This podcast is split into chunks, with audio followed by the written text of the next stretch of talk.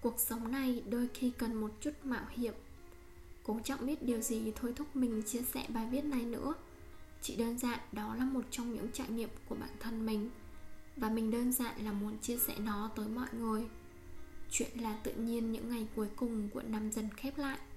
Mình có thói quen nhìn lại một năm, coi lại những điều mình đã làm được, những điều mình chưa làm được và lên kế hoạch cho năm sau một từ khóa mình muốn nhắc tới, đó chính là mạo hiểm.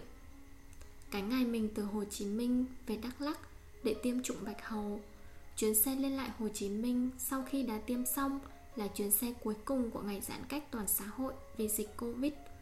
Giãn cách các xe chạy giữa các tỉnh, mình có biết thông tin chữ, có biết đó là chuyến xe chạy cuối cùng chữ. Lúc chưa lên xe, mình nghe các anh chị nhân viên rôm rạ chuyến này là chuyến xe chở khách được chạy cuối cùng rồi. Qua mai là có thông báo mới, xe không được chạy nữa. Bố mẹ cũng nói với mình, hay ở nhà đi con. Chứ trên đó dịch phức tạp lắm. Trong những giây phút đó, mình có chút lo sợ chứ, có chút lo lắng chứ. Nhưng còn công việc đang bọ ngọ giữa chừng, còn nhiều việc mình chưa hoàn thành. Chính giây phút đó, nếu thay đổi ở lại nhà thì vẫn còn kịp cho mình nhưng mình đã quyết định lên chuyến xe cuối cùng vô lại sài gòn.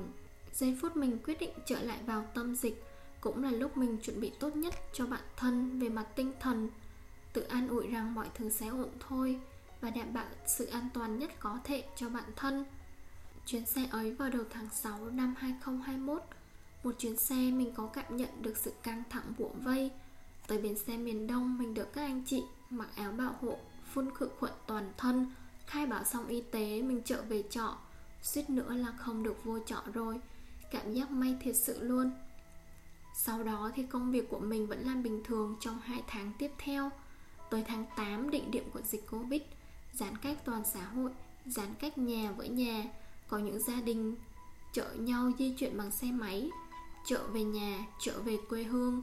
Có thể vì một lý do nào đó, họ không trụ nổi ở đây nữa hoặc không còn việc làm để duy trì cuộc sống và lựa chọn tốt nhất đối với họ lúc đó chính là được trở về nhà. Mình cũng có ý định về nhà bằng xe máy và vì vài lý do, mình đã không kịp để về. Có thể gọi đây chính là một thách thức lớn khi ở lại nơi đây.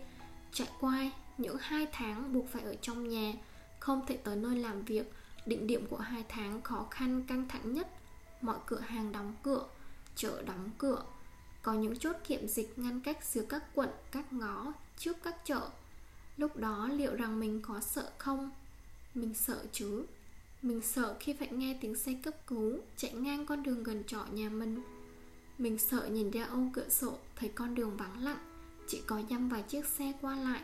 Chẳng còn cái không khí não nhiệt nhộn nhịp của sài gòn ngày nào nữa. Và mình đã vượt qua nó như thế nào à?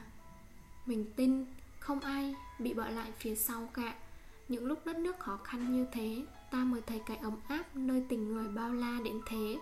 Những lời hỏi han giúp đỡ nhau từ những người hàng xóm xa lạ, tựa thân quen, giúp nhau từng cân gạo, từng bó rau, từng gói mì, để cùng nhau vượt qua những ngày khó khăn nhất.